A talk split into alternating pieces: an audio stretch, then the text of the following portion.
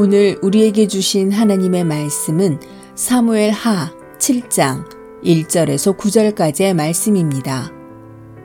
여호와께서 주위의 모든 원수를 무찌르사 왕으로 궁에 평안히 살게 하신 때에 왕이 선지자 나단에게 이르되 볼지어다 나는 백향목 궁에 살거늘 하나님의 괴는 휘장 가운데에 있도다. 나단이 왕께 아뢰되 여호와께서 왕과 함께 계시니 마음에 있는 모든 것을 행하소서 하니라. 그 밤에 여호와의 말씀이 나단에게 임하여 이르시되 가서 내 종 다윗에게 말하기를 여호와께서 이와 같이 말씀하시되 내가 나를 위하여 내가 살 집을 건축하겠느냐 내가 이스라엘 자손을 애굽에서 인도하여 내던 날부터 오늘까지 집에 살지 아니하고 장막과 성막 안에서 다녔나니 이스라엘 자손과 더불어 다니는 모든 곳에서 내가 내 백성 이스라엘을 먹이라고 명령한 이스라엘 어느 지파들 가운데 하나에게 내가 말하기를 너희가 어찌하여 나를 위하여 백향목 집을 건축하지 아니하였느냐고 말하였느냐.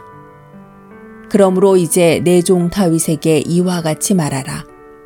망군의 여호와께서 이와 같이 말씀하시기를 내가 너를 목장 곧 양을 따르는 데에서 데려다가 내 백성 이스라엘의 주권자로 삼고 내가 가는 모든 곳에서 내가 너와 함께 있어 내 모든 원수를 내 앞에서 멸하였은즉 땅에서 위대한 자들의 이름같이 내 이름을 위대하게 만들어 주리라. 아멘.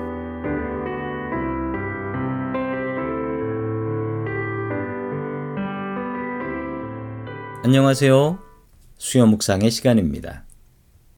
전에 교회 건축을 하신 목사님 한 분이 계셨는데 제가 그 목사님께 목사님 교회 건축하기 참 어렵지요? 라고 여쭤봤더니 그 목사님께서 이렇게 답을 하셨습니다. 세상에는 두 종류의 목사가 있습니다. 교회 건축을 해본 목사와 교회 건축을 안 해본 목사. 그만큼 교회 건축이 어렵다라고 합니다. 인류 역사상 최초로 하나님의 집을 건축하려는 사람이 나왔습니다. 바로 다윗입니다. 다윗이 하나님의 전을 건축한다고 했을 때 하나님께서는 처음에는 이 성전 건축을 사양하셨습니다. 아니 천지가 모두 하나님의 집인데 내가 이 성전에서 살라는 말이냐? 언제 내가 이런 집을 지어달라고 명령을 했더냐? 하나님께서 말씀은 이렇게 하셨는데 하나님의 마음은 그렇지 않았습니다. 하나님께서는 다윗의 마음을 크게 기뻐하셨고 성전 건축 스케줄도 이미 다 잡고 계셨습니다. 아버지인 다윗이 준비하고 아들인 솔로몬이 짓는다. 이렇게 이미 정해 놓으셨습니다. 그리고 다윗과 그의 자손들에게 큰 복을 주시겠다라고 약속도 하셨습니다. 하나님의 마음이 꼭 우리 부모님들 마음 같습니다. 부모님들께 뭔가 선물을 준비해 가면 한결같이 이렇게 말씀하십니다. 아이고, 이런 거 뭐 필요도 없는데 뭐 이 비싼 걸 왜 사왔나.